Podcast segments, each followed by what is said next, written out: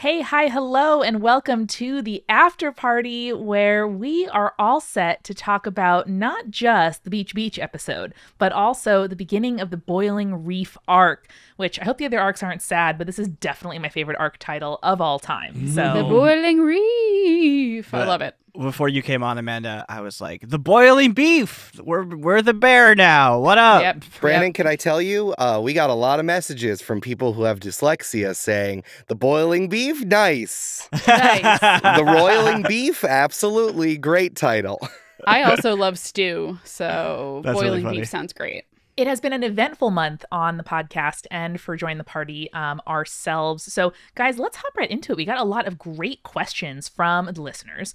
Let's begin with, of course, episode 22. This is our skill tree episode, but unlike the previous two, this third one took place adjacent to the hold at the special beach. So, Eric, I know you said you were repairing the vibes um, of the crew and the podcast, frankly, which I, for one, really appreciated. No, no one did anything wrong. It was just a very serious episode 21. It was sad, yeah. So, where did the uh, where did the inspo come from for this beach episode? Uh, and Patrick specifically asks Eric, hard mode. If you can't say One Piece, what is your favorite beach episode uh, of other media that's been in your head as you plan this? Mm. I just like the concept of a beach episode. I think it's so funny. In the episode description, I just copied and pasted the first sentence of TV tropes for beach episode. so I was like reading it, and it's like, this is fan service. So that everyone can see the characters in swimsuits. And I'm like, yeah, you're right. That's what I did. Correct. Fair, fair. Everyone wants to see Umbi in his old time bathing costume. So- Mhm. yeah. So why did I do it? Well, the vibes were bad. The vibes were bad. um, Harold was me, and that's that was me doing this. I think the reason I've been thinking about this is that we kind of let stuff sit in campaign two for too long, which never really got resolved, which I think makes more sense in a superhero thing with like real people. But since like this in my head is like an anime, I feel like there needs to be an episode where people cry loudly and just get it out of the way Sure, which sure. would have been addressed sooner. So I was kind of thinking about that. I'm like, you know what? Let's do this. This is already going to happen because we're going to do a skill tree episode. So I thought it was perfect. Um, and I thought it was really funny putting Lucky Edie in a bikini top and cargo shorts. It was very good. It was It very was. 2000s of You you. were correct. And specifically, Ganesh Hanna wanted to know, Eric, did you plan to give us a beach day period, or did you have to come up with that after Small Key Island because we needed cheering up? No, it was after Smokey Island for sure. yeah, yeah, yeah, yeah. I was like, regardless, the vibes are going to be rancid. We're doing this anyway. And you're like, no, we just like really came together. We saved everyone. I don't know why we need a beach day. This no, we, we did it. We did the best we could do. It's fine. It's like we crushed Fully it. weeping, everything's fine. I, I mm-hmm. I reunited with my the person who saved me, and she didn't die at all. So I don't know Didn't what die you're at all? Didn't die at all. Uh, Julia Saved Man wants to know how much more invested were you in the beach scene, that the last one in the episode, than all the rest of us? I'm picturing that interaction being the beginning of Lucky Edie's villain arc against you. I didn't like okay, so it was a scene that Eric chose for me. So it wasn't like, you know, like I was invested in having a confrontation with Lucky Edie. It just like had to happen. And the fact that I quote unquote won that confrontation, I think made me feel as though Cammy had more permission to say the things that have been on their mind as opposed to keeping it inside and and letting it fester and stuff like that. So I I didn't I don't think of this as like, oh, this is the villain arc that is the start of Lucky Edie. You know what I mean? Like, I don't think it is, but now Eric's laughing at me, so God knows what this is going to end up being. But, like, you know, hasn't everyone wanted to, like, say that to the person who's, like, so full of themselves to be like, hey, maybe stop using our relationship as uh, something that's transactional? for Yeah. sure. 100%? Just to do like the zoom in on, you know, the meme, the domino meme, where you're like someone pushes over one thing and then it's a big thing. Like this only happened because of the way that everyone rolled all the way back where we met Lucky Edie in the first place. And then Brandon thought I was talking about an ice weapon instead of something else. or I Yep, was talking that about an ice weapon and Brandon thought that he personally was cold and he put on a sweatshirt. Yeah, I thought the environment was Mhm, cold. mhm. and then Umbi put on a sweatshirt. Like the only reason why this happened, the reason why I wanted to do a game in this way is that I didn't want to choose this necessarily. This only happened because Julia ended up last and she defaulted to it being me, to having an NPC interaction. So, like, and I'm like, oh, okay, Julia, you got the last one. You got something with me. I'm going to give you a, a reward because I mm. have an idea for you. If you wanted to do something else, but I didn't want to put that pressure on you to be like, oh, no, I gotta, I have to do this and I have to DM it all of a sudden for a game that Eric made up. It was more like, that's just the way the game plays, you know? Mhm. Like, the, think about the series of roles that got us to this interaction and like if it this becomes lucky edie's villain arc like think about the series of roles that took us there if you really zoom in on, on it it's just actually really crazy Mm-hmm. hmm And let's zoom in on those mechanics a little bit to continue with the zooming metaphor. Malignant Sloth, who has served up the hottest, freshest question broth, um, says, Eric, where I did the forgot, I forgot about that Yeah. in, in the discord last night malignant sloth was like ooh this is some good soup and i'm like what are you talking about You forgot about the broth. broth. It is only our, our third after party with this moniker, so we're we're getting used to it. Mhm, Um, mhm. It's no the question surgeon Michelle Spurgeon, who's been going on for you know more than a year now. she, I, she has a doctorate it took five Yeah. years yeah, it's yeah. true. It's true. Uh, all right. So, malignant sloth. Question broth. Eric, where did the escalation mechanic come from? It seemed like there were more ties than expected. Laughing, crying emoji. I do love it though when your mechanics pull in the players who aren't active in the scene. And I gotta say, same. Thank you. Yes, as I said, this was inspired by this dueling game that was put together by Boy Problems, who you might know from the Lasers and Feelings hacks, re Carly Rae Jepsen. Um, I had seen this for a really long time. It was coin flipping, but I kind of like that this rock, paper, scissors mechanic is something that I've been really experimenting with and something we've been doing with Campaign Through. The mechanics are super simple. It's you play rock, paper, scissors, you got to win two out of three. And if there's a tie, there needs to be an escalation. And then in the moment, when I think it was in the first one when I was doing it, it was with um me and Amanda.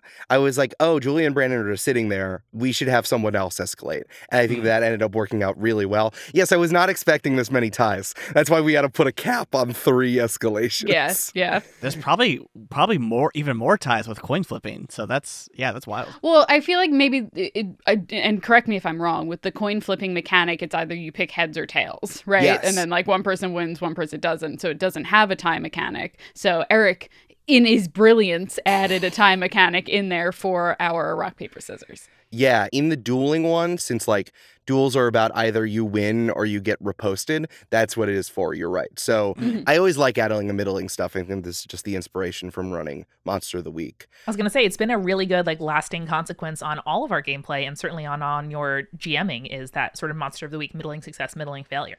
Yeah. Yeah. So that has been really helpful. So yeah, we added. I, I did have to add that. Yeah. Just because it was different. It's like I did want a winner, but like I like honoring the ramping up of tension. Whenever you think about any time you've played rock paper scissors, and and, and if you're not playing two out of three, then you're hurtful, and you should offer more emotion to your friends. But it's like the the ramping up of tension when you tie in rock paper scissors is so so hard and so like heart gripping. So I wanted to kind of like honor that by making things even goofier in this in this sort of situation. Hell yeah. And it worked. Well, Glasscat Owl wants to know, did Syl also get to go to the beach? If so, what was he doing? yeah. Oh, Syl was there. I like the imagine that Syl was like in a in sunglasses, like in a bottle. Syl put himself back into a bottle. That's his comfort spot. Mhm. For a second, I thought you meant he was like drinking too much, and you went he Mm. was literally in a bottle. That he came from a bottle, and then he and then he was drinking tequila. Uh, that's so funny. Sil, Sil finds comfort in being in small enclosed spaces like a cat, and just like a cat. And it was a bottle of Malibu rum that Sil was ind- indulging himself with. I also really like the idea that like Syl was in every scene that Harold was in, but, but was pretending to be his shadow. Yeah, Or pretending to like nap behind his sunglasses? Yeah, yeah. w- we cut a whole scene where I was doing the Peter Pan dance. And That makes sense. watching all that happen. But it, it, it turns out I didn't say anything, so it didn't work out well for the podcast. You're like, on reflection, not great for an audio only medium. Mm, mm. All right, uh, some more piping hot question broth. It seemed like part of why Umbi left Overstock was because he found politicians and governments to not really be actionable. What has him thinking that Troy might find a different result? I thought this was so interesting that like Umbi was like, Troy, it's okay. Let's try to use this for good. You lied, but let's do something with it. Mhm. Yeah, I, I think like for Umbi, he left Overstock specifically because that parliament or government or senate, I think it was senate, Senate, yeah. Spa- Um, it was Space Senate. It was B Space Senate. Mhm. the space Mhm. senate. Uh, yeah, he left Overstock because the Senate was not actionable or not doing anything. The juncture at which we meet Umbi is he's sort of given up on trying to fix the problem. He's sort of like in that phase that we've all gone through of climate change of like, ah, fuck it, we can't do anything anyway.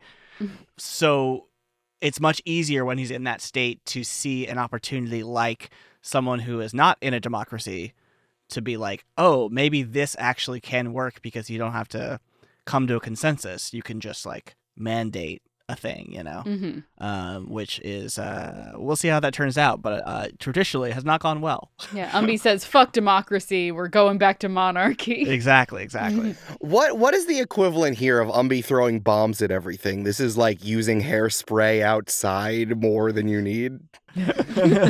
yes. yes, correct. Listen, this is not a slight to Brandon. I'm not sure how far thinking you were during this situation when you were when Umbi was forgiving Troy, but that kind of spurred what we were doing here. Is like Oh. when we were trying to figure out what we were going to do next in the arc. Hey, let's make our way towards the labyrinth, but let's see if there's something else going on. I'm like, oh, wouldn't it be interesting if there was a government outpost that Troy can actually use his status on? Because it's like we suggested. that. oh no, I didn't think about that. yeah, we talked about it a little bit. I thought it was super interesting. Yeah, no, it was. I thought you were just like uh, throwing a fun um, quasi conflict obstacle thing in our path. I liked it. It both. It both. It both Yeah. things. Julia, this one wasn't directed to you, but I think you'll want to take a crack at it. Uh, also from Malignant Sloth, I'm really curious about the note Aubergine got. There's another character we know named Francois. Is somebody assuming an identity? Did Aubergine get a note meant for someone else's sweetheart? What does Umbi slash Brandon think about him? The others? I'm directing it to you as the keeper of the relationship with Aubergine. In Yeah, because famously that's what Yeah. happened in that episode. Um, and but I mean, we all know Umbi has been friends with Aubergine the Right. entire time. long Umbi's an time. interloper. I I don't mean to correct the the keeper of the soup, malignant sloth. The keeper Um, of the soup. the keeper of the soup. The Um, keeper of the soup. uh, they they say there's another character named Francois. I think they're thinking of Frambois, which is Yeah. uh, our our dung beetle friend. I think they are both Craggish French. I think it's a really interesting uh, like hint towards what Aubergine's past might be. I'm also very curious by like Aubergine's um, reluctance to investigate this further because they they're like I am not Francois, I am Aubergine. Um, but uh, I think that um was that a good uh, I'm, I'm- Aubergine I'm like, impression? we are all phoning it in hundred percent. We Yeah. really are. Julia was doing an impression of me doing a French accent. Exactly, but You exactly. nailed Correct. that. You nailed that. So I was doing an impression of aubergine, which is Eric doing a French accent. Yep, yeah, yep. yeah, yeah, yeah. Um, but I I simply can't say because I didn't unlock that character arc uh, because I was too busy getting a really cool whip for my sea octopus. So uh, mm, It's true. It's true. I don't think anyone who was trying to assume an identity would change their name from Frambois to Francois. it's not very clever. Not very far apart. That's true. Yeah. Um. So I think uh I think it's just a a, a third we got to pull on. You know. yeah. The most curious thing is how this letter got to aubergine. Yeah. That's the the real like question. Like who knows aubergine is here? Even if this wasn't sent to quote unquote Francois, who forwarded this letter maybe, Mhm. uh, and and knows aubergine's past, even if aubergine doesn't know. Yeah, and there is a lot of kind of unexplored tension that we have about what's happening in the separatist colony of the Crags, and we've met several people from there. There are some unresolved, you know, tensions coming from it. So I imagine we'll see much more of that throughout the campaign. Can I shoot a prediction out right here, Mhm. right now, Sure. today on this after party? Yeah. I think Aubergine is our Napoleon figure, and Aubergine has been exiled to the hold. Hmm, but forgot about it when he almost died drowning, much like Napoleon almost did. Mm-hmm. Exactly. But was saved by a Newfoundland dog. Thank you, sixth grade Julia, for remembering that. You're welcome. Damn. Yeah, and Ari Covert dog pulled Aubergine onto the thing. Yeah, no, it's funny. That would definitely be one of those mop dogs, but with beans instead of little mop Oh, tendrils. that's so Yummy. Yeah, hell yeah, dude. Are we talking green beans or like out of the shell beans? Green beans. Eric Okay. Yeah, green beans. All right, cool. So cute. And finally, Malignant Sloth asked a question that we've gotten a couple of times, and I've been back and forth over whether I wanted to talk about, but I, I am, I mean, I am excited to talk about it today. Um, they ask, one thing I really wanted to ask with all the love in my heart, and I totally get if you don't want to say, is Troy on the aro-ace spectrum? Just all my appreciation for all the LGBTQ plus rep on the show. And yeah, this has been my headcanon since the beginning of the campaign. I do think it's important for people to be able to, you know, make their own headcanons and conclusions um, from, you know, our characters and how we represent them on the show. But yeah, that's something that I that I built into Troy's character, and uh, I think it's been really interesting to explore. And yeah, it's something that I'm uh, I'm happy to keep representing here on the podcast. Yeah. Yeah. I, it's so it was such a good not not even just like for the representation, but just for the character. Such a good character choice. I love it. Right. And I think it wasn't something that we discussed like on mic or off mic, Amanda, but it was something that I got the vibe of for a while. So uh, I would commend you. I don't know if commend is the right word, but I really like the way that you're approaching that in Troy. So it, it's been very fun so far. You know, it's just sometimes you come out to your bruvs over and over again via vibes and not words, and uh, that is a very relatable queer experience. Uh huh. That's how I do. All right, folks, we got plenty to talk about as we set sail for the boiling reef and the craggish outpost. So many questions, so many of which revolve around a very symmetrical new fellow that we met. A through Z would like to know, Eric, when the captain was a little shrub, was he also precisely square? Or did he have a Oh. rebellious round stage? That's incredible. What a good question. Ooh, or was he various topiary shapes as well, like trying different looks, uh, carving himself into different ways? like a star. Yeah. God, imagine your teenage rebellion was like, Mom, Dad, I look like a giraffe right now. Yeah. That's so much more severe than purple hair. Yeah. I love that. Yeah, no, that's tight as hell. That- I like that. Accepted. Mhm. Yeah. Accepted. Canon accepted. We love it. Emperor Ansar 54 says, Was Commander Vineyard bewitched by Cammy, styled like the teenage pop group? um, I yeah, I was really intrigued by his reaction to Cammy and listening back to it for the transcript uh pretty recently. I was like, this seems weird. I don't I don't know. There was some like things, and like we could talk about this uh, a little bit. There were a couple of things that Commander Vineyard said that like in the moment didn't like hit me, but now in retrospect, I'm like, I don't, I don't know about that. I don't. Some some of the vibes were weird, and also this is a thing. uh, Eric, don't say anything he said something along the lines of like, "Oh, Troy, you know the the secret about the keys now and that they're like real and like physical objects and that's like a secret that's passed down from king to king." How the fuck does this motherfucker know that? Very true. Wait, did he say that? Yeah. He did. Passed down from king to king? Man, I edited this. I don't remember that. Yeah. Yeah, yeah. I, I don't think it's that clandestine for this particular thing, Julia. I think it's Mhm. more like the way that I've been thinking about the keys is that like it's rumor, it's a thing. Uh, obviously, this is the One Piece comparison. How like is the One Piece real, or is it just like an ideal for becoming the best pirate you can be, Sure. or like Atlantis, you know, or a city of gold? Like Mhm. it fuels people to go exploring, but is it actually real? Right. or even the the temple or like um the what's the Jesus chalice? Holy Grail. Yeah, like it's the whole. Imagine it like the Holy Grail, hmm like a, the Jesus chalice. Yeah, yeah. The Jesus yeah, chalice. The, Yeah, Jesus, yeah. chalice. Um, Yeah. yeah, it's like the Holy Grail, and I think that can you find it is it important. Does it have powers? It's interesting to think whether it does or doesn't, and knowing that the keys are real, I think is the thing that let's assume is a top secret document for our American government equivalent. Yeah, the folder that says, as Brandon said, whether or not aliens are real. Yeah. Just Mhm. one piece of paper. Yes Just or one no? piece of paper. Yeah, That's it. That's the only reason I want to become president, Julia. it's because you want to know if aliens are real or not. Yes. Yeah, that's fair. I think fair. we've established they are. I think the U.S. Yeah. government just told us that no one cares. Yeah. no. That guy's a fucking liar and a shamster. All right. All What's a shamster? Is it someone who has a lot of like shams? You know, uh, Amanda, shams? it's a word that I say that came out that's not a word. Mhm. It is now. I'm picturing like a like a flasher opening his coat and in the inside's a bunch of pillow shams, and I'm like, ooh. sham, wow. All right. Hey, uh, you want to come over here? You want any uh decorative pillowcases? Yes, I do. Now I kind of do. Thank I got you. silk, I got nylon, I got cotton. uh, I, this is this is two fifty thousand silk sheets. Whoa. You didn't even know it went up that high, but I got it on the black market.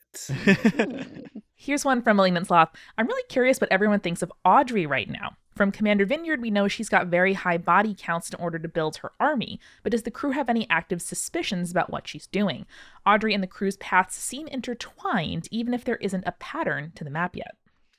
The thing about Audrey is She's a She's really good friend. friend. and she's totally Yeah. fine. And I don't know why everyone's so mean about her. exactly that's what Cammy would say. But I also want to point out, like the only person we know that she has turned people into zombies, like confirmed zombie horde, is one Radbert who sucked, and two the cultists who tried to kill us on Eska. We didn't see her transform anyone on Book Depository. We didn't see her necessarily turn any of the, I assume, massive amount of dead people from Small Island into zombies. So I don't I don't know if I like necessarily like and this is probably just Cammy talking through Julia. I don't think she's necessarily done anything like super terrible in terms of killing people yet. She and maybe I'm wrong. Maybe I'm wrong. But Cammy has convinced me, Julia, that like Audrey could still be good. I think I th- I think the way I'm understanding that, and Eric, tell me if I'm wrong, is that like even right now, like everything that would be quote unquote confirmed by a witness is still very like mythical. It's like, Mm-hmm. did that actually happen? Like, who is this person? Like, you know, there's still an air of mystery around her. So you know, it's like, what can you take as fact and what can you what can you take as fiction? You know, Mm-hmm. Mm-hmm. besides the stuff that we've seen, of course. I will not confirm anything. Okay. All right. Fair enough. I'm gonna hold out hope.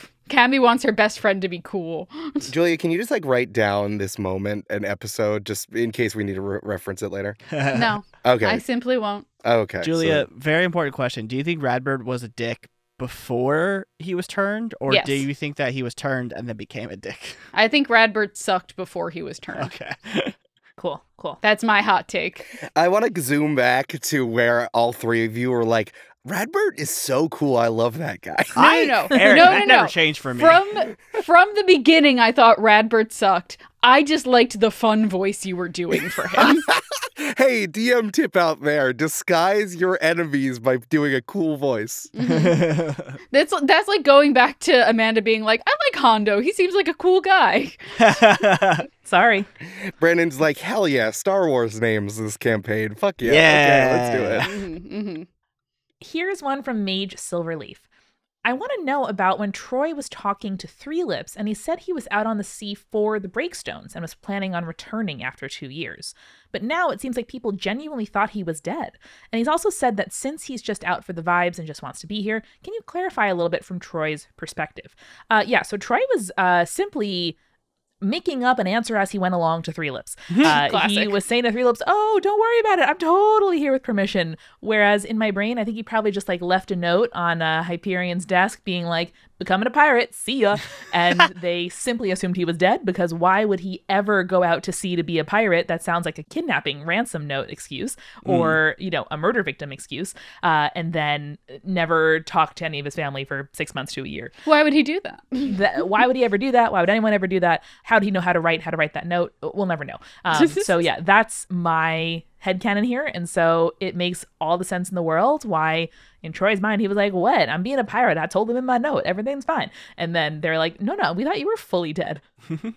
Yeah. I love the idea of a murder victim. What did you say? What was the what was the phrase you said? Murder victim excuse. Murder victim excuse excuse Yes. for being murdered. like don't no it's more like a hey don't like the murderer leaves a note being like hey don't look for me i'm i'm leaving town I so realized that- what Amanda yeah. meant, and it made sense. But right. the literal words were very funny, cool, cool, Julia. cool, cool, cool, cool, cool, cool. all right great It's like, oh no, Jason didn't do it. He left a note saying, oops, sorry, wrong Heated conflict. house. yeah, yeah.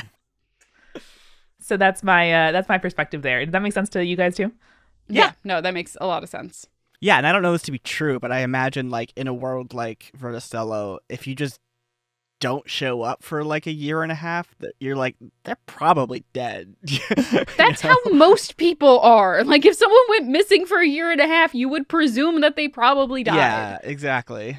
I think with the crags, I think I could like answer four different answers for that. Is like if you were a citizen in a, in four different countries and you disappeared for a year, what would they assume? In the Mhm. crags, they'd assume you were dead. In Overstock, they assume that like God took you or you were on like a spirit walk. You're still walking to you're just walking, yeah. or you're just like walking around. In Hot House, they assume you're just oh, he's working on something hot right now. we Mhm. can't we can't talk to him. He's got a project. No one talked to him. Yeah, and then I think in open fields, it's like, up, you're uh, you got reincarnated. Now you're a leaf that everyone poops on. Congratulations. Oh, Oh no, the same leaf? Yeah, It's- or you were cursed by a witch, you know? I, it's all the same. It's the all the thing. same. Yeah, yeah.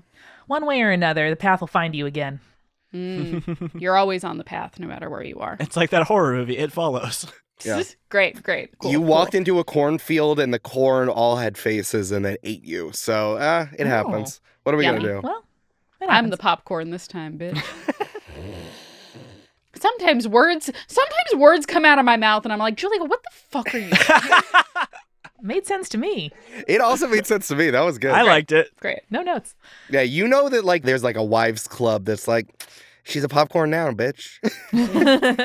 That's the name of someone's group text. Yeah, for sure. Mhm. Dominique wants to know on a scale of rehydrated raisin to mummified fruit, where's Savannah at right now? Well, he's he he's currently in the sea, so he's probably rehydrating. And salty. That's true. By the end of episode 24, he's fully in the water, so that Mhm. that will help him somewhat with his dehydration. Yes, yes. He's fine. He's fine though. We dropped him off in the shallows. You know, in the in the cocktail bars where you get one of those dehydrated fruit slices, that's what he is, right? Yeah, yeah, we said Yeah. that in a couple times in the episode too. We're just like, he's like a cocktail orange. It's fine. Normally, he's normal, but yeah. Yeah. He's always on various scales of that because he's a soft boy. So I think Oh, it's just sure, very funny. That's sweet lad. And Eric Photo Prince Elliot wants to know what kind of animals live in the boiling reef? Is it like a regular coral reef but hot? Are there fish? Now, certainly, Photo Prince Elliot, I don't know what a fish is, so that does not exist here in Verda Stello. I was thinking about this post uh, post playing Dredge, which uh, everyone should just goddamn play. is It's now a touchstone of this campaign. You we should all go play it. They have passive mode for all the Amandas out there, so nothing is going to bite you in the dark. Mhm, There mhm. is a volcanic terrain in Dredge where you can get volcanic fish. So it's like Yeah. super weird. I think it all has to do with like blanching. Like all the fish are like blanched plants and vegetables and stuff. So it's like I imagine they're like really brilliant colors but and can survive in the plumes. And it also Mhm. is a reef for sure. I think it's like a super hot reef. It's very colorful but also very scary. I just think that we never got to a point where this came up since we're kind of like on the outskirts of the reef. Listen, if eventually there will be a problem where you are in the boiling reef, there's stuff there. There's certainly stuff there. It's just right now we're we're out here avoiding plumes of boiling hot water and no one is getting close enough in there to figure it out. Yeah. No, and we don't want to because that seems like a path towards death. Seems like a big ouchie. Seems like a big ouchie. Not a big fan of big ouchie, personally. If we're still talking about this particular episode, I really really liked how I was really trying to scare y'all about like if you don't move, you will die. If Mhm. something needs Yes. to happen as quickly as possible. That was really good. Yeah. So shooting the signet ring over was really cool, but it's Yeah, like, was really hey, if you don't move, this thing is built on top of a geyser, so so you should probably figure that out. Yeah, and Eric, if you want to just put a put a fine point on that, A through Z asked mechanics wise, what was the steam doing in that scene? Yeah. No, it was just gonna burn you all up, and you were gonna have a problem. No, fair, fair. Yeah. it happens. Uh, no, it was really good. I really felt the tension escalating. It was really interesting to be like, I don't, I don't think anyone's ever questioned Troy like that. Like even with his wings out, he's like, "What? You don't? I- I'm H's brother. Like, what do you want?" So uh, it was really fascinating, and I really felt that urgency. But guys, let's go on into the kitchen. I will refill our smoldering hot artichoke dip. And Ooh. I'll be right back after that for more after party.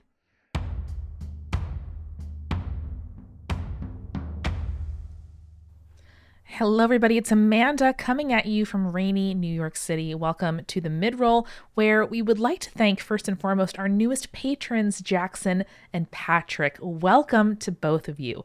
We can only make this show because of our patrons, period. That's all there is to it. If you want to join and support the podcast, but also get things like our every other week podcast party planning, audio and video versions, Julia and I just uh, planned a bunch of haunted houses using a sort of randomized um, adjective generator and some cards from Betrayal at House on the Hill. God, it was so fun. You can get that and the uh, 51 episodes of party planning that came before it at patreon.com slash join the party pod.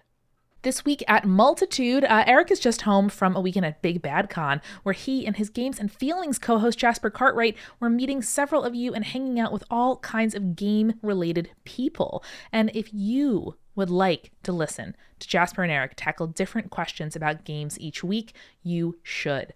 Listen to Games and Feelings, the advice podcast about games, where Eric and a revolving cast of guests answer your questions at the intersection of fun and humanity, since, you know, you do have to play games with other people most of the time. They have so much incredible stuff, including the 2020 hit show, What's Your Favorite Pokemon? And then I Say Something Nice About You, which I love the most. New episodes come out every Friday, so subscribe to Games and Feelings wherever you get your podcasts or at gamesandfeelings.com.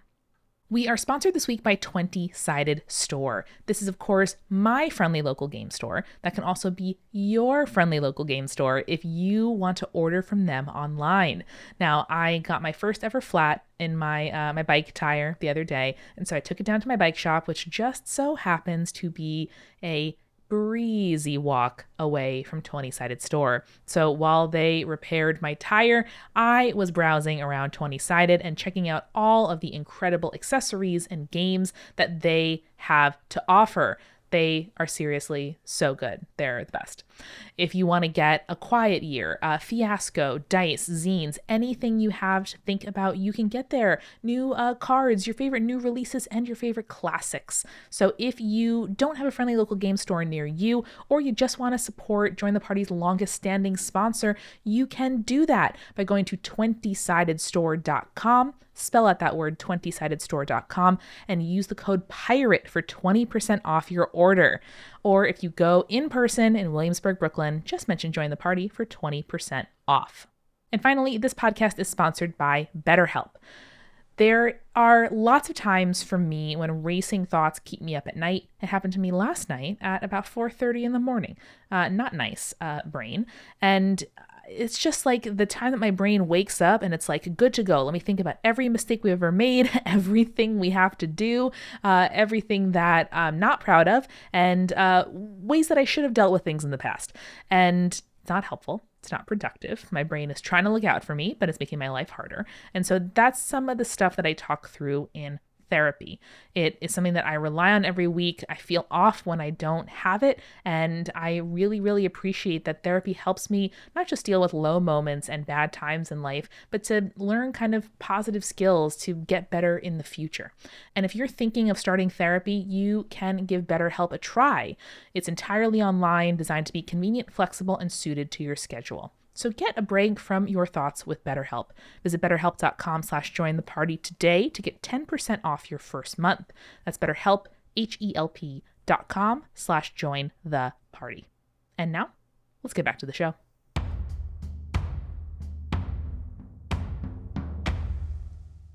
All right, folks, we are back to talk all about episode 24 and a bunch of really interesting game and character questions. Amanda, did you check on my roiling beef that I had in the crock pot? yeah, uh, there was no steam escaping that was going to burn me imminently, so I think it's good to go. Okay, good, Yeah. good, good. I don't know how you got this like uh, to hook up. You know that game um like where you have an elephant that shoots butterflies in the air and you capture them with a net when you were a kid. Did anybody Uh-huh. play that? Uh huh. Uh-huh. Yeah. I don't know how you Yeah. got the artichoke dip to do that into my mouth, Amanda, but uh That's it's- just a fountain, Brandon. Brandon, that's just a fountain. no, but it's a better fountain because it's an elephant. Wait, so are, are- so it's an elephant, and also you're using a butterfly net to catch the artichoke. well, the butterfly net is my mouth, but yes. Mhm. And the butterflies are chips covered in Exactly. uh, spinach artichoke dip. All right, I see the logic now, Brandon. Yeah. Brandon, can you get Lauren on the horn just in case you choke uh, during this whole thing? I feel like this is a choking hazard. Yeah. It's worth it to die. It's fine. That's fair. That's fair. Sometimes spinach artichoke dip, worth it to die. This Yep. is where Umbi is at in his journey. He's like, I don't know, let's eat artichoke dip. It's fine. Love that for him. All right, lots to talk about in this episode. I think the oh, before before we move on, can we? I want to talk about something. What's up? Mm. Yeah. Hey, I just want everyone to know that I, in the 10 minutes before we started the episode, I ended up rewriting the entire military alphabet for Verda Stello. Oh, really? You changed it up now? No, I, yeah, I just did it. That it had they came up during the episode, and I don't think anyone noticed because no one knows about the uh, military alphabet. Or some people said uh, because X-ray is the same, but it's X-ray of a plant. Yeah, I just rewrote the entire military alphabet because I thought it would be funny for Troy and the uh, Craggish Outpost to talk to each other like that. Ah, yes. oh yeah, yes. it, yeah, it was, That was in in there the because episode. I Yeah. I didn't even realize what you were doing because I was like, I forget the one, but I was like, that's a silly letter for fu- yeah, it was Verbena V, for v fucking. was Verbena, and you're like, "That's a dumb one." I'm like, "I, I rewrote it." That was Sorry. great." and I was like, And oh shit, "Wait, no, that's I awesome. thought that was real. no, I just wanted to put a fine point on it. It's like this is the things that I do five minutes before we play. Sometimes, yeah, it was How? brilliant. How? So I don't good. get it. In in five minutes? Come on, man. Leave some creativity for the rest of us, bro. I refuse. then beg. All right, Eric. Well, talking about your unique brain, only the best boy wants to know what's the deal with them greenhouse brains? How long has that idea been in Eric's head? And what the hell? Also, Good. Good. This was inspired by the cranium rats, a very, a very cool monster that you might have known from the Monster Manual, or at least one of the expansions. Basically, like the plot, the stuff from the Forgotten Realms is that mind flayers take a bunch of rats, put cool brain powers into the rats. They have psionic powers, blah blah blah. They're rats where you see their brains exposed. And I kind of Cool. wanted like a swarm type thing on the boat. I wanted all of the sailors to be connected in this sort of way, and I kind of worked in reverse. How would this make sense in Verda Stello? How would a cranium rat exist in this way? And there we go. Yeah, brain extra powered up and exposed with the greenhouse. Yeah. Cool. Cool. It's cool as fuck, man. so fun. Casey says, first off, uh, brains are just human, but green is very funny. But also, what if green folk brains looked like the Pokemon Tangela? Yeah. I, I think, I mean, it's all funny. Every single thing is funny. I do think that it's a little rooty and, and there's like a lot going on in there, but I thought it was like you could go in the two different directions. It's like either like, yeah, it's all it's all plants in there. But I thought it was funny. It's like, no, they're just brains, but green. Ah, I just thought it was funny. It is funny. It is. Eric, the roots are the nervous system of the body. Sure. Yeah. We haven't talked about it, but I still have that canon all the way back from the world building episodes where like you can have like a tea ceremony. Like the Mhm. way that people eat is like a tea ceremony where they put the food and the drink on the ground and you put your feet in it because you that's how Yeah. the roots absorb. We gotta Yeah. do that again. At I've some had a sore throat all week, and so I've been honestly fantasizing about that. Here's a question from Helen about an aspect of episode 24 that I loved. So, uh, Helen says, I'd love to hear about how you went about constructing the heist and deciding what to show us in the audience. There was a gap after Eric took off his headphones for the gang to plan that we didn't hear. But how much was Eric looped in for having a role play Havana, for example? And at what point were the flashback scenes planned? This was so much fun. So, take us through what happened. I can I can talk about that from an editing perspective too. Please. um, because uh, there was like mm, 20 minutes of audio that Mhm. I didn't end up using because Show us the tapes, Brandon. Show us the cuts. Open the vault. Show us the fuck cut, Brandon. we talked about it in the moment during the session afterwards. But I was like, I'll maybe add this in at the end if there's anything interesting and if it's worth it. But like the episode was already at the end. I was like, even without it, it was already like 80 something minutes. So I decided not to do it. But from the tape, and Eric, I want to know what your thought process was. But from the Mhm. tape, we talked through the basic stuff of the heist and how the heist as a framing device was going to be used.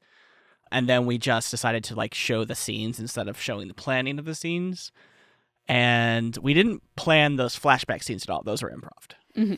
Yeah. What was also funny is those 20 minutes were all in character. And then I'm like, we don't need like let's just do it. Let's Yeah. just see what happens. Yeah. Yeah, exactly. So we were all like, oh, you're right. Yeah, no, that's good.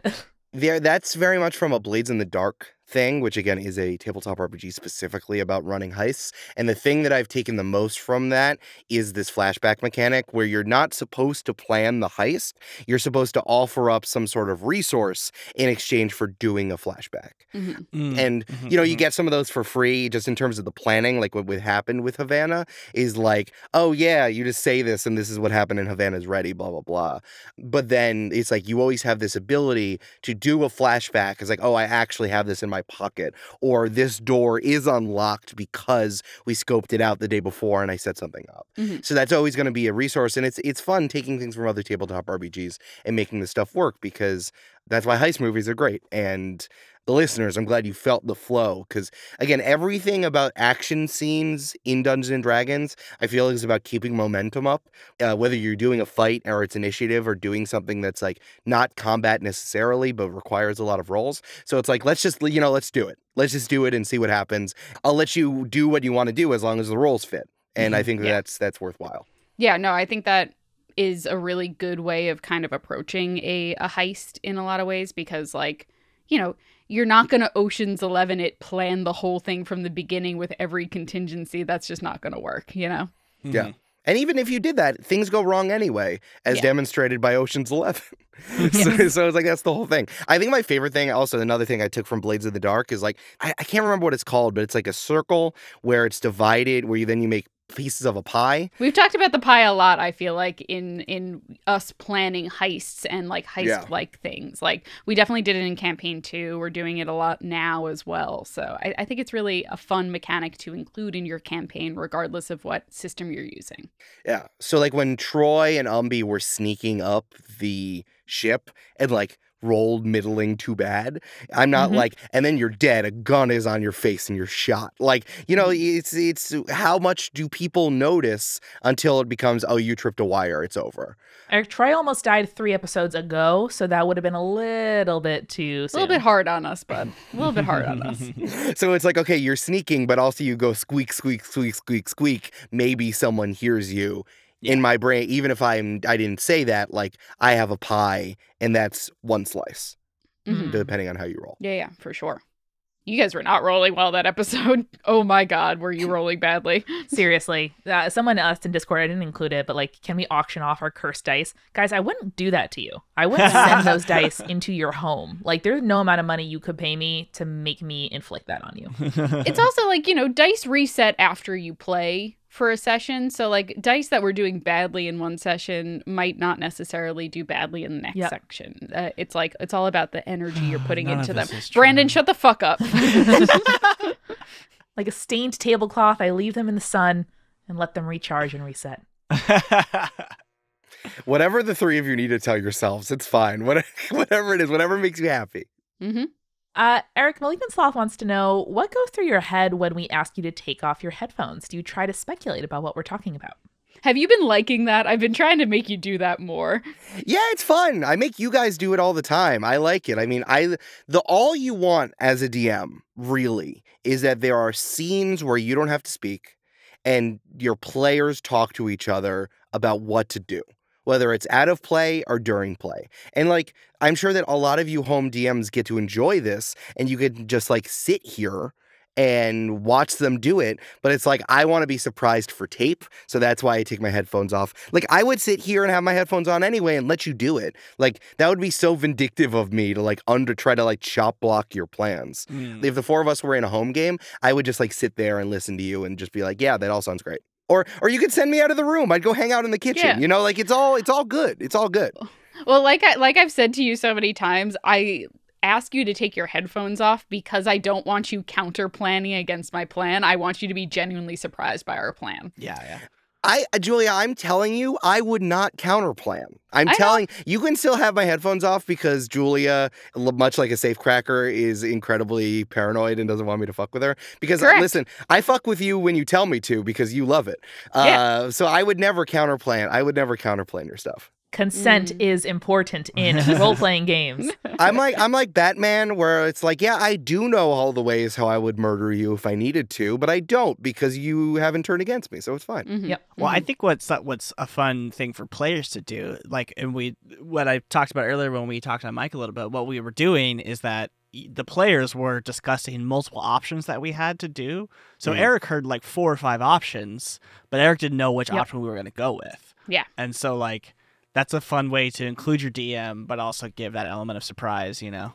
Yeah. Yeah, especially since Eric had to play a NPC that was part of our plan. Right. Exactly. Right, exactly. And I kind of like that. Is like Havana only needed to know what he needed to know.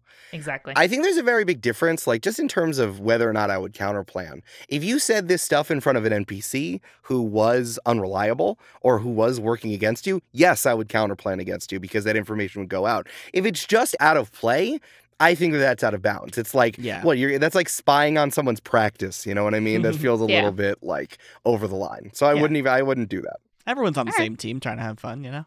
Yeah. exactly. Except for me, I'm the Patriots.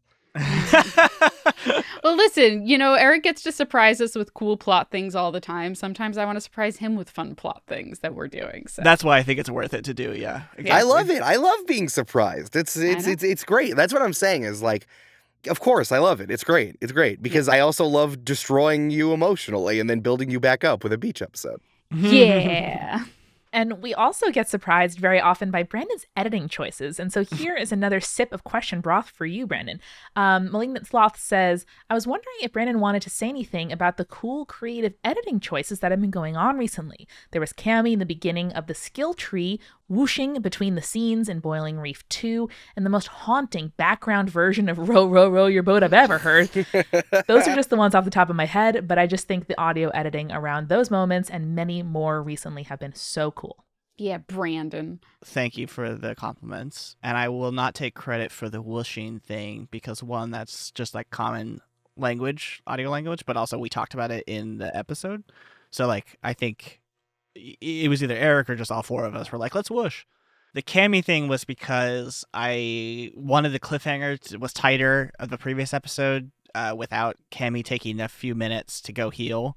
Um, but I obviously want to make sure the audience knows that Cammy did heal Troy. Yeah. Um, so that was the idea of just like, hey, we're reversing time here to say like Cammy did in fact heal Troy, and now we're back in situ, sort of like a flashback situation. That was what I was hoping to do at least. I think it came across really cool. I thought it was a really interesting way to be like, hey, here's something that you might have missed last episode. Uh, Yeah. And now, before we go into it, Troy's fine. Thank you. And anytime I, uh, for me at least, anytime I put music behind a thing like that, it means like, to me, it's like this is like a scene being played, you know, like a like a tape being played. Yeah, Yeah. Um, and then thank you for noticing this.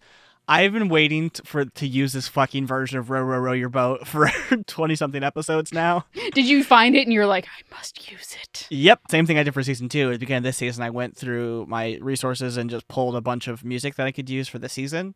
It's a a cappella version, basically, of or there's some music, but like basically like children like singing row row row, and it was totally in the in the song itself. It's totally just normal, like it's not supposed to be creepy.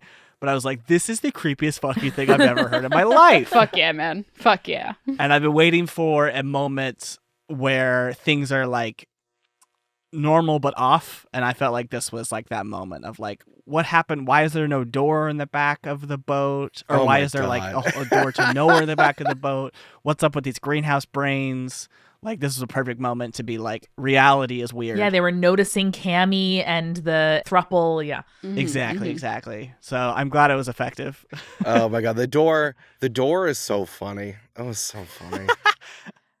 Don't worry. The first item in Spoil the Plank is what the fuck is happening with this door. So That fucking door. That fucking door. That's not a spoiler, but God, that fucking door. oh my god. Players, Eric, anything else about these episodes before we get into some larger game and character questions about Verda Stello? Nah, I just love the setting of the boiling reef, and I'm really excited that we get to explore it a little bit more, both in this little heist that we're doing and and beyond.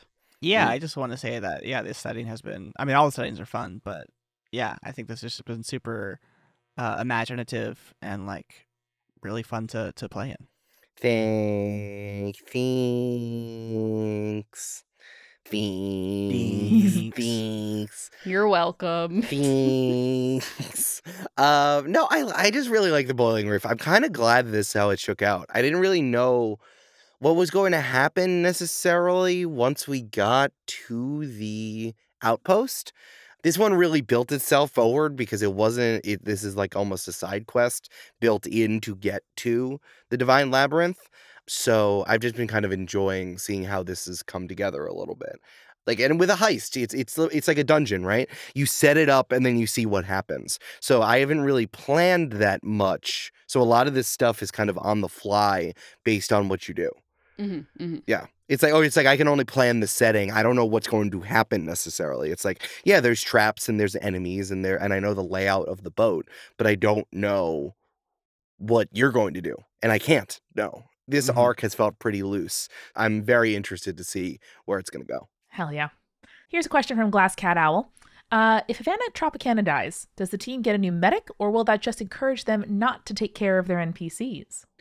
I would never let Havana Tropicana die. I simply wouldn't. I would go on a fucking quest to bring back Havana Tropicana. Sometimes you throw a bomb at a ceiling and then Havana Tropicana gets hit by a big boulder and dies. And then I kill Umbi for throwing bombs. You want us to kill more? Great. Chop, chop, chop. No, Havana Tropicana will not do it. Havana Tropicana will die. Absolutely. Okay. Uh, Glass Cat Owl Eric would like to make a counteroffer, though, which is can Havana's eventual ascension to godhood involve him being candied and enrobed in dark chocolate, please and thank you? mm. Yeah, that sounds tight. Yeah, yes, for sure. That's pretty good. shit, shit. Sometimes if you ask Santa what you want, sometimes Santa gives it to you. Like, what are you, what are you gonna say? Damn, damn Santa. Damn Santa. Fred Awesome wants to know Will there ever be a cola powered boat? And was the emergency move the boat button another reference to One Piece a la coup de burst? All of these words make no sense to me. Eric, you Same. tell me. It's totally fine. There's a cyborg man named Franky who like does work on the boat. Uh, so and there is a burst powered by cola. Uh, the answer is no, but man, I love stealing things from other IP and putting it into this game. I'm not going to tell you what it is because then you'd figure it out. But like, it, hey, anyone who runs games out there, just steal stuff and then s- put it in your setting. Yeah, why not? Because either they'll get the reference or they won't get the reference, and then you'll look smart. That's fine. Yeah. Mhm, mhm. Yeah. It's not stealing. That's just how art works, baby. That's that just too. how art works. Yeah, it's just art. It's just art.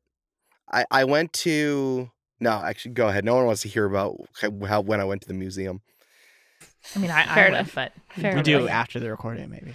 What are you, a nerd like Cammy? Yes, the answer is yes. That was Yeah. that moment was so funny too to me because Arella was like, "Why would you go there? It's like a museum, the fucking worst." Because all I do is fuck, and you're like, "I like museums. Shut up." And then Yeah. going forward is like, "So, so the Divine Labyrinth is a museum," and it's like, "No, it's not. I never said that." You said it's like a museum. It's like Cammy's like, oh, like a museum. It's it's informative. It has a lot of stuff there. And Arella was like, it's like a museum. It's boring and sucks and nothing's there. Damn. Uh, guys, one more sip of question broth here. What would or does Dr. Bertha Bones think of Nani? Ooh. Uh, and then they say, respectfully wondering if we can get a Piestins.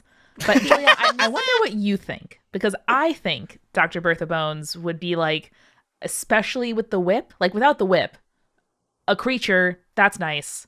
Uh, unless you're gonna lob off one of those arms, give me something to work with here. I don't know what I can do for you.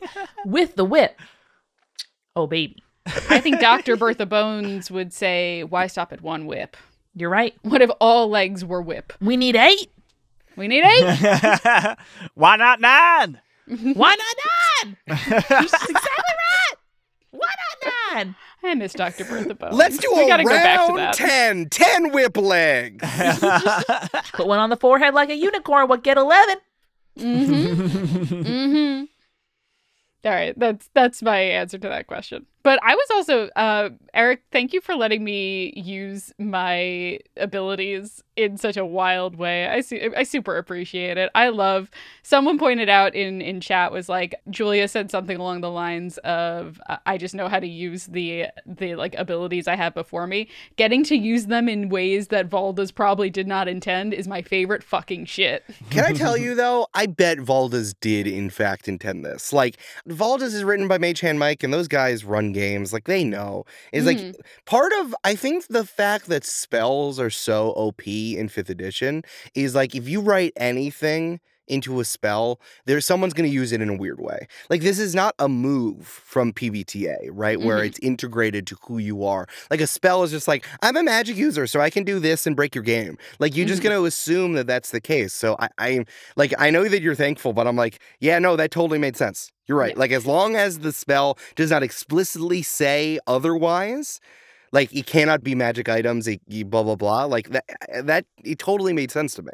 Mhm. And I think that's like an important part of how I'm playing this campaign is I am specifically trying to lean as hard as possible into the Valda's abilities and new spells and stuff like that. Mhm. I think I've taken a total of maybe 3 out of all of the spells that I know spells that are from like vanilla D&D No. uh, and all of the other spells that I've used have been uh, from Valda's Guide, like original to Valda's Guide. Are you telling me that Candy Blast isn't from regular D and D? It's not. It's not. It's a Mm. Valda's original. Hey, remember when you candy blasted on the boat via Yeah. naughty? Yeah. Is that like when you drink too much and you drink too much tiki drink so it's really sweet and then you vomit off a boat? That's what we call candy blasting. That's- yeah, That's right. what we candy call it. It's blasting, Candy yeah. blasting. And it does create difficult terrain. Yeah, like, rally. like we we were in Boston and Brandon and Julia candy blasted. Whoops. Julia, you brought up that comment about you using what you have well. And SafeMan wants to know how all of us remember all of the pieces of our character items, spells, character traits, reach, and dice, etc. So, Julia, you've talked a bit about your system, and you have Mhm. there a handful of spell cards. I do. And it's not just spell cards, it's all of my abilities. And I, before we play, I do arrange them by like spells, uh, hexes, ability, like innate abilities. I have a little like checklist for my spell count so that I don't like use stuff that I have already used and I can keep control of those. And then I have like magical items on the side. So, like, I very much think that like having a system that works for you and like being able to physically see all of the stuff in front of me is something that I find really useful as a player. Brandon, how about you with all your bombs and reagent dice? Uh, I do a similar thing, but just digital. I always have my character sheet up, which has, if not the description of the things, at least like the ti the name of the things. So everything I have is on that character sheet, um, and then I have a note, like a digital note, that has like organized list of like potions and bombs and items. And then yeah, before I play, I just re- quickly read over everything every time before we start, so I, I remember what's up. But that doesn't, you know, that doesn't mean I don't make mistakes, of course. But um, I think organization is key. And I have a very customized, like hacked up character sheet. I uh, I have to pay for Adobe Acrobat, the PDF editor, because of work. So I use well my use dark it. powers, um, and so I've like extensively edited the character sheet template, and so I have basically all of my abilities, uh, moves, my arrows, and my ammo count, stuff like that, relating to combat, all on that section of the character sheet, and then all my other you know features, abilities, things that I might need to reference, either going in and out of initiative in its own section, everything else in a, in a third, just so I don't forget about things like you know Troy crits on a 19 or 20 hasn't happened yet, but it's there and it's right under my you know weapons info, so I never forget it. Sometime soon. That'll happen sometime soon. Maybe. better hope so. Mm-hmm. All right, folks, let's close out with a few questions about the podcast, IRL, and then, of course, we're going to spoil that plank. Eric, you're standing for this recording, so it does feel like you're about to walk the plank at any given moment. Yar. Avast. Cool. Here's one from Roy. How do you guys role play so well while talking to each other on a Zoom call? It really feels like you're in the same room. I work remote and can't even have a normal human conversation sometimes without awkward interruptions. Uh, Roy, let us assure you, uh, it's not us, it's editing. Uh, that's not It's editing, but it's also practice. Yeah. Practice and Google Meet. I think it's a little bit of like 15% editing, and then 85% we've been doing this for years. yeah. yeah. Can I say that actually we're all being really modest? It's 100% Ethernet. Direct use connections. Wi-Fi.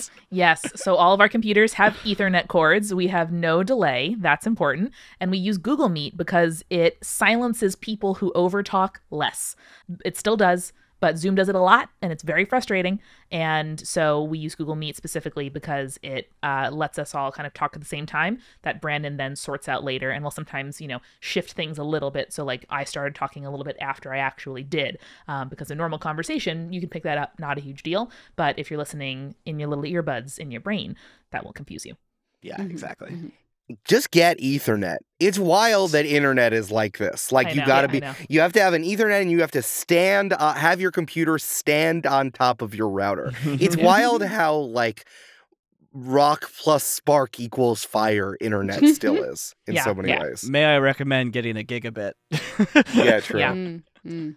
Christian the Just Okay says, Can I get a list of green folk for famous NBA players given the recent Dame trade? Oh, do we want to do sports? Is this what we want to do? No, I'm good. Actually, Hey, tweet at me. I'll give this to you. There we go. Okay. Talk to me instead. Good. At EL underscore Silvero, his name if you is Lucha Libre wrestler. That's true. Zibazette says, I see you made it to In N Out in your trip to LA last week, Eric. Did you also go to King Taco? what is King Taco? I live there. I don't know what King Taco Brandon, is. we all know that you lived inside the Coffee Ghost's apartment only for two years and then moved to Seattle. Mhm, I did get to mhm. go to In and Out though. I did have In and Out. Yeah. Um, I did not go to King Taco. King Taco is over on the other side of the city, so I didn't get a chance to go.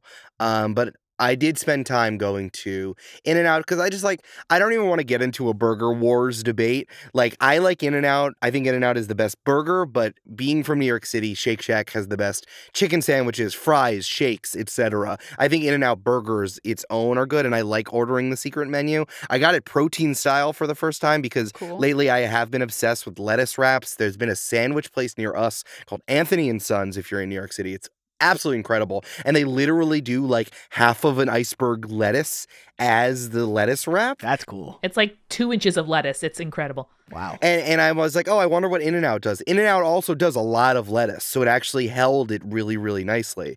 Um, so I've been a little bit obsessed with that lately. So I really wanted to order a double double uh, protein style. Cool. And yeah, but the thing that actually the the LA food that I'm the most obsessed with is this place called Magpies, which is a soft serve place. And man, they have the wildest flavors. I got a swirl of cappuccino and chocolate chip cookie, like Ooh. swirl swirl. They had a blueberry pie soft serve, and I've been saying for Oh. years that a dark berry plus confectionery ice cream. You know, there's a Marionberry cheesecake from Van Leeuwen. There's a lot of like blueberry cheesecake sort of things that are so good with like the cheesecake like or graham cracker chunks in it like for hard ice cream. There was soft serve of it and it tasted the same. You could taste the pie the crust in the soft serve. It was so good. I'm gonna go there again. I went with kristen uh, DiMercurio friend of the show who who brought me there and now i want to i'm gonna go to a different location today because i want to go so badly. It was so so good. Oh, this hell looks yeah, dude. incredible. Yeah. Yum. it's like a local chain. It like you know, it's not that like ostentatious. Like I went to a bunch of like fancy, like foodie ass restaurants, but like this was just like here's a soft serve place. It was so good. I also went to a bunch of wonderful coffee places too, which I always do when I'm out here. I love that for you. And then, uh, Eric, it looks like this one came in through the Insta. Can you give us some context from Katie Morris? My friend just made me this adorable little corn guy. Can you and the crew help me name him?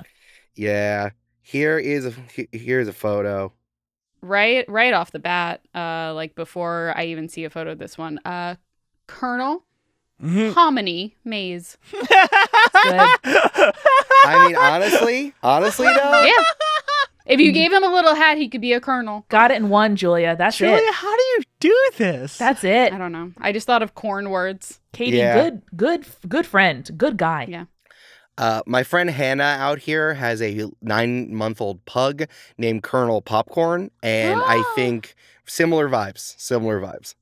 Also very good. Hey guys, how come corn mazes aren't called maze mazes? People have asked this question, Brandon. It's a missed opportunity. Yeah, it really Mm-hmm. is. They should just be called Yeah. mazes with an I. Yeah. Frankly, I think because Yeah. a lot of Americans would be like, "What the fuck is a maze?" it's like That's true. the only indigenous grain to the U.S. Fucker. Come on. Shut up. I like Amanda holding a knife up to someone's throat. Ask me again. yeah.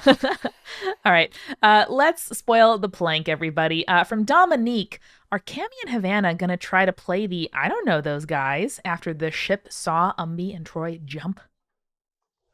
Who can say? Who can say? Who can say? You can't tie me to them. Am not a goldfish said, maybe the real salmon is the rock grubs you find along the way. That's funny.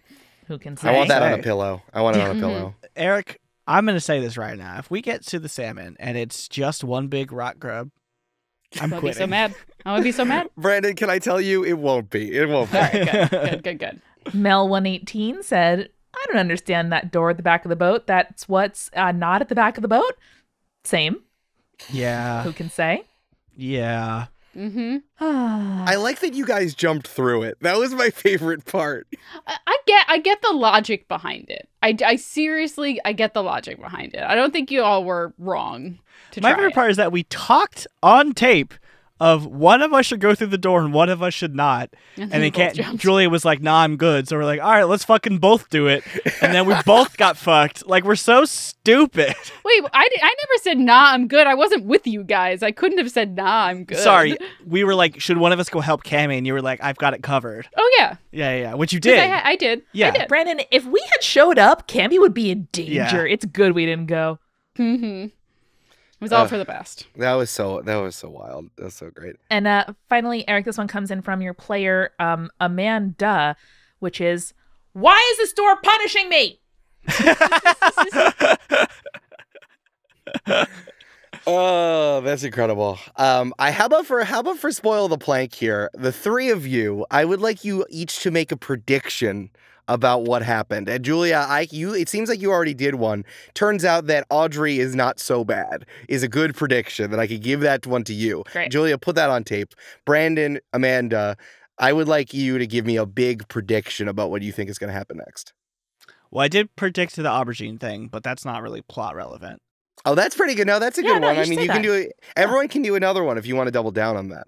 I'll double down on on aubergine as Napoleon. Aubergine is a pol. Okay, Aubergine Yeah. as Napoleon. Audrey's not so bad. Amanda, you're the only one who hasn't put a, a big prediction on tape. Oh, Eric, that's because I don't like being wrong. Um, Can you put a prediction on on a character death, Amanda? oh my God, you're putting you're putting a, a dark s- a dark cloud over a character. no, I don't want to predict a character death. Um, that's fair. Amanda, go- Amanda goes Troy Riptide. I We're mean, like, the answer is Troy "Troy Riptide, yeah. Um, This could be about the keys. This could be about sa- uh, the Yeah. salmon. This could be about any of the enemies who are out there. This could be about Lucky Edie. okay. I think one of the keys is going to be a metaphor or a word or an answer. Mm, It's a ma- yeah. That's my, big, that's my big prediction. It's a metaphor. I think okay, wait, okay, I'm gonna add a second one then. I'm gonna yes and that and say one of the keys is a metaphor, one of the keys is a musical key, uh, and then the last key, let's see, what like a key? What's another word for like a key lime or something? Wow. One of them's a lime. Yeah. Yeah. It's good. yeah. yeah. That's pretty And then we've seen one of them, so it can't be that one. Yeah, that's true. Okay. Interesting. I like it. Interesting. All right. Well, folks, that takes us to the end of another bomb after party. It was at the bowling alley after the kids get kicked out, and it was bomb. It was great. Loved it. It was the bomb.com. We got love those it. little ice cream cups that the kids didn't Mm. eat. Incredible. Mm. Yeah. Those uh clearly from frozen fried mozzarella sticks. Mm. My favorite childhood memory. Mm-hmm. Oh, so good. Delish. Hell yeah. Also, if I saw you at Big Bad Con, uh, you're great and I love you. And if I didn't see you at Big Bad Con, go tell a friend about the show because we want more people to know about the show. Yeah. Yeah. And guys, I uh, waited for the end of this episode to tell you we got two $20 annual multi-crew members while we were here recording the uh, the podcast. Wow. So thank you all for Yay. making it such a successful multi-crew drive. It's been Yay. a marathon couple weeks and y'all really came through for us. So thank you. We love and appreciate you all. Hell yeah. Yeah, we do. All right, everybody. Until next time, Bye. Bye. Later. may your rolls trend ever upward.